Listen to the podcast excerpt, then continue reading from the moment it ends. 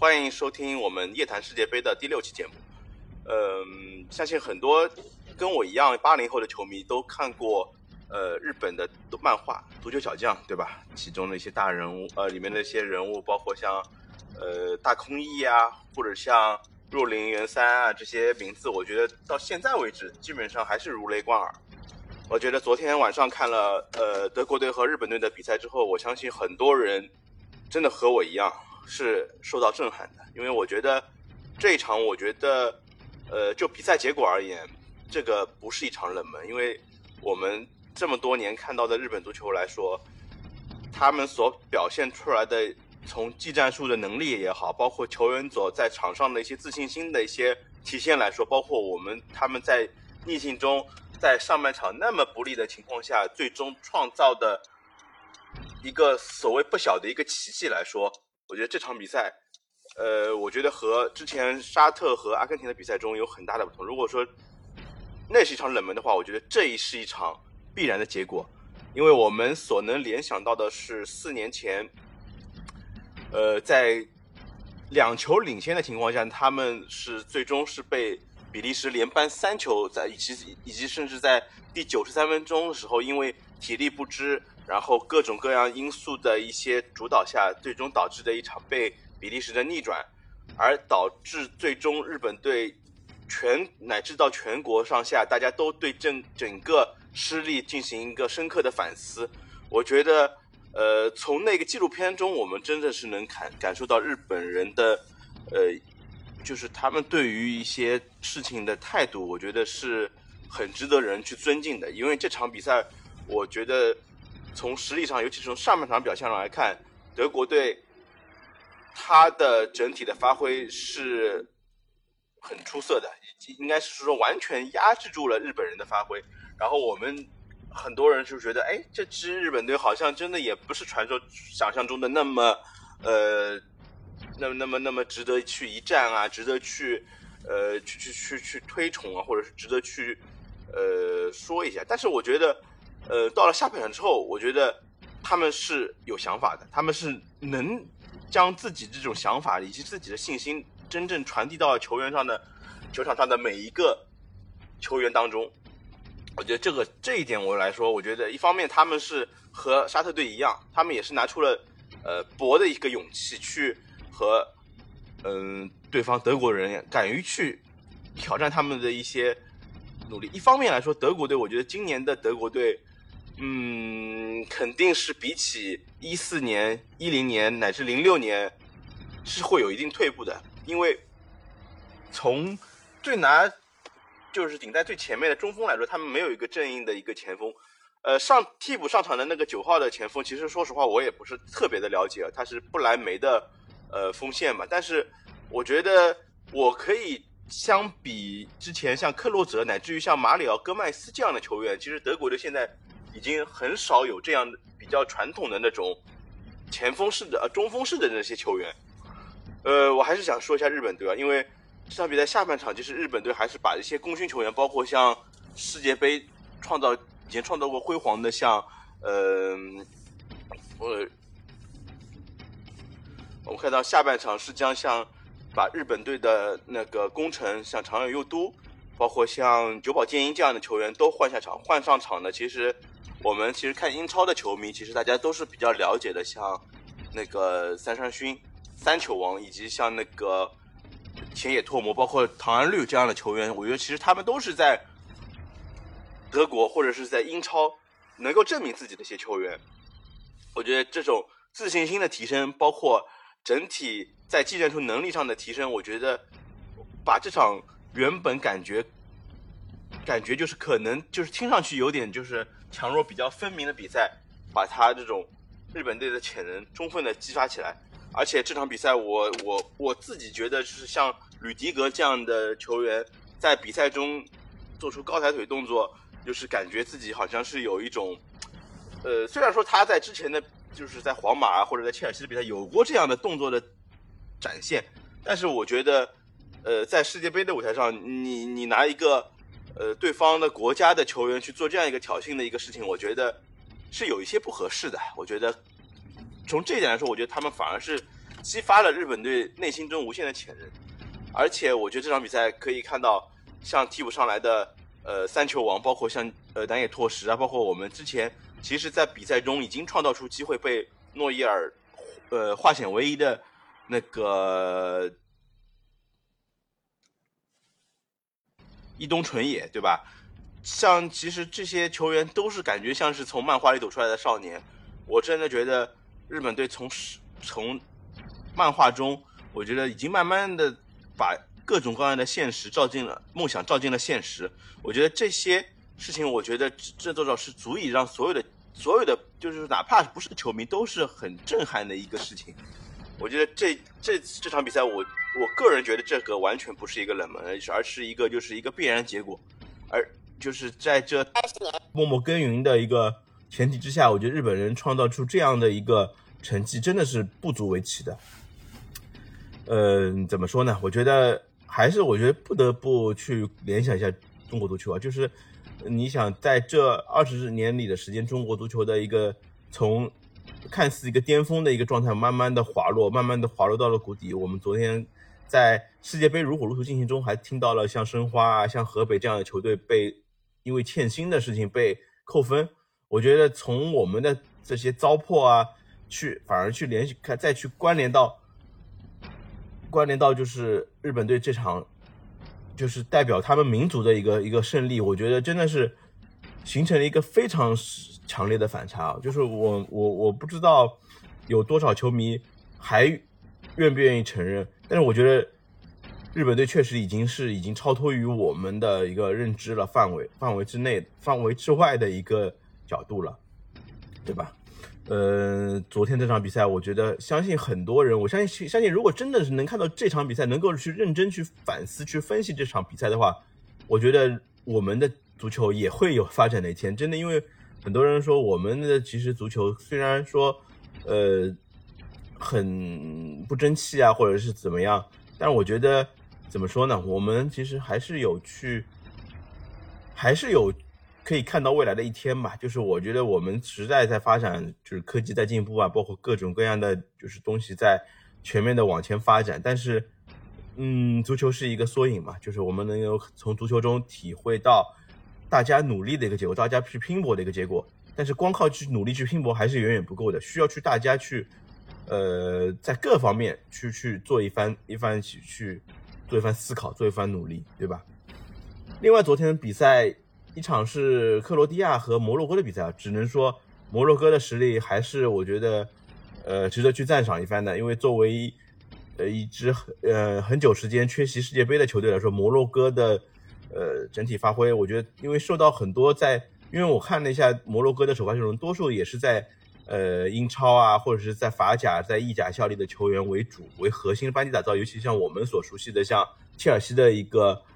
嗯，也算是。嗯，之前和呃阿贾克斯的核心球员齐耶赫，包括像，呃那个法巴黎的右后卫阿什拉夫，其实这些球员都是成名已久的一些球员。我觉得在这些球员的带领下，包括呃整体的发挥打法上面都是比较欧式的一些打法，再加上他们他的本身的身体都是比较的出色。所以说，我觉得战平这一支其实可能，嗯，已经有一点老化的克罗地亚，其实还是我觉得。呃，很比较正常的一个结果。而克罗地亚其实这场比赛，我觉得莫德里奇的发挥还是比较的出色，他的一个整场的调度和串联，还是能够体现他自己一个呃比较高光的一个发挥。嗯，这我觉得也是与自己这种民族的精神，我觉得是离不开的吧。因为整场比赛其实，我觉得在某些方面来说，其实呃摩洛哥创造出了不少的一个机会，但是嗯克罗地亚还是基本上克服了很多的困难，最终是。呃，把对方给战平了，所以说这场比赛虽然是零比零，但是比赛中的内容其实还是挺挺精彩的。这大家攻防的转换的速度也好，包括大家的一些球员个人能力的发挥来说，其实还是值得去关注的。只能说，在经过四呃一八年世界杯的亚军之后，其实这支克罗地亚队，嗯，可能会是有一定的那个小幅的下滑的表现。我们只能说，在后来的比赛中，我不知道克罗地亚会不会。呃，去有更高光的一个发挥，能够延续自己一个比较出色的成绩。另外就是西班牙和哥斯达黎加的比赛。哥斯达黎加其实作为一个世界杯的，呃，已经从零二年始终参加过，呃，四届五次世界杯的那个球队来说，其实他们现在的球员的老化程度，其实，嗯，你虽然说不能说同期去比较，但是我觉得。你他的一个整体球员的年龄也好，包括一些我们所认识的一些球员，他其实这些球星的成色已经相比过去下降了很多，而且他们很多的球员都不是在高水平的联赛中效力的嘛。反观像西班牙，一方面他们的球员的能力是出比较出色的，然后他们的呃球员很多像中后卫都是在曼城效力的球员。我不说曼城的呃。就是整体的打法有多么的出色，但是我觉得在经过整体打法，在瓜迪奥拉的带领下，我觉得他们在后卫上的出球，因为曼城是比较讲究后防线出球的一个一个一个一个重点的一个考量的问题嘛，所以说在拉波尔特、拉波拉波尔特和那个罗德里戈他们的带领下，其实整支球队在后防线的梳理上面，我觉得还是做的比较的。呃，到位的，是吧？但是，呃，怎么说呢？就是这场比赛，我觉得另外就是说，我们看到西班牙在新一代球员的这个带领下，我觉得已经有看到像当年呃哈维和伊涅斯塔这些呃前辈们他们的一些影子，因为他们球员所具备的一些灵性也好，包括一些技战术配合传切球的一些创造性也好，我觉得已经是比较优秀的了，然后已经能够。嗯，像现在的巴西，呃，现在的西班牙队就是承托起来。我觉得这场比赛，我觉得他们发挥还是比较出色。而最后一场比赛就是比利时，其实比利时，我觉得怎么说呢？其实，在经历这么多届的大赛之后，其实整体来说，我觉得成一个成到一个比较差的一个状态，我觉得也是在比较合理的一个合情合理的一个情况嘛。而且加上，其实但是好在好在他们是碰到了。第一次参加世界杯的加拿大队，就是缺乏比赛的经验啊，包括拜仁的球员阿方索也是罚丢了点球嘛。这场比赛，嗯，从各方面来说，呃，还是站幸运的女生还是最终站在了比利时这一边，最终也是导致最终比利时一球的小胜。我觉得这场比赛结果也是在我之前的预测之中，只是说加拿大队因为缺乏了比赛经验，这场比赛其实还是比较的可惜，对吧？另外就是到了。晚上世界杯的预测时间啊，今天晚上其实世界杯依旧是比较精彩。晚上其实作为申花的球迷来说，其实晚上的关注点其实比较多的。第一场就是由巴索戈他效力的科迈龙队，他们会迎战瑞士队。瑞士队其实现在也有比较多的一些球员，包括像扎卡啊，像很多的一些球员，其实都是在英超效力的嘛，在高水平联赛效力的小人。反观科迈科迈隆，他们只有像舒波莫廷啊。包括个别几个球员在高水平的联赛球，其实大大大部分的球员都是在法甲或者在其他球队效力的，呃，可能也是一个五五开的比赛吧。这场比赛，我最终觉得这场胜利的嗯可能性会比较大一点。另外就是呃晚上我们申花以前前锋迭戈阿隆索带领的乌拉圭会迎战韩国队。韩国队其实呃昨天日本队已经震撼人心了，今不知道今天。韩国队能够有什么样的一个发挥？因为他们的头号球星也是在金球奖中能够排名到前五的孙兴民，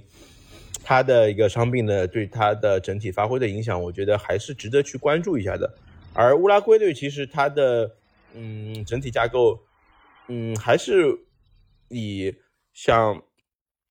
呃苏亚雷斯和卡瓦尼为锋线，然后我们在辅以当中。巴呃那个皇家马德里的球星巴尔维德，他的时候已经作为就是新生代的巴拉乌拉圭球球员的代表，他已经能够做好整体，乃至于在皇马他也是有一个不可或缺的一个战术体系的一个地位吧。这场比赛我觉得乌拉圭应该来说也会就是经历到很多的困难，但是我觉得他们如果是正常发挥上，我觉得呃能够去战胜韩国队，然后可能比分是在一球左右的一个优势。另外就是晚上，明天我们所比较关注的就是 C 罗将会出战加纳队。加纳队其实像在就是托马斯啊这样的球员，其实他们整体的一个硬度上面，其实一直在非洲球队中是比较明显的、比较比较突出的。嗯，反观这支葡萄牙队，其实整体的现在的舆论导向也好，包括一些呃实际情况的时候，我不知道 C 罗和球员之间的大家的团结程度会是在一个什么样的一个情况，所以说这场比赛有点难说，因为去年像上届世界杯，其实葡萄牙第一场比赛其实就是。呃，虽然说后防线是被西班牙进了三个，但是整体前一场靠 C 罗以及其他球员的一些整体的发挥是三比三是战平了西班牙队。但这场比赛，我觉得他们会遇到很多的抵抗。虽然说他们拥有很多现在在顶级球员半联半成效力的那些必费、毕西这样的球员，但是我觉得，呃，可能这场比赛也会遇到很多的困难。预测这场比赛也会是战平的一个结果。另外就是巴西和塞尔维亚的比赛。其实塞尔维亚的这样比赛，我觉得就是先说他们他们这支队，因为他们这支队其实也还是不乏一些超级前锋在的。一个是尤文的弗拉霍维奇，另外一个就是我们比较关，我们之前也是比看的比较多的，像在弗勒姆的米特罗维奇，对吧？这两个球员其实，在前场一战之后，我觉得，呃，其实对于巴西队的危险考验，其实还是挺大的。呃，像在但但是反观巴西。其实这支球队，呃，为什么今年会受到比较大的关注？因为一方面他们在世界杯预选赛，包括在各种各样的友谊赛中，他们体现出的实力，我觉得是有目共睹的。呃，但是我觉得，其实巴西队现在整体的大家的水平，我觉得已经不像在在过去一样以技传统的技术啊，或者是怎样。但是我觉得，嗯，这支巴西队还是挺值得关注的，因为，嗯，他们。在过去几届的大赛中，发挥都是比较欠佳的，所以说他们如果是摆正自己的位置，如果能够再辅以一些，像内马尔这样球员在嗯联赛中，其实他调整的一个状态，其实现在是比较出色的。如果是能够充分调动起全队的一个态度，我觉得这场比赛还是能够在前场压制住塞尔维亚的话，我觉得还是有机会以一个比较轻松的一个姿态战胜这支塞尔维亚队。好，对于这一次昨天晚上比赛以及呃今天比赛的一些展望，我觉得就已经呃到这里。然后我们也会持续关注世界杯，因为世界杯 现在感觉已经到了一个比较呃白热化的一个状态吧，马上就会进入到一个第二轮的比赛。然后我们也会共同关注呃这届世界杯的一个后续的发展。然后也是欢迎大家继续收听我们的夜谈世界杯，感谢大家的收听，谢谢。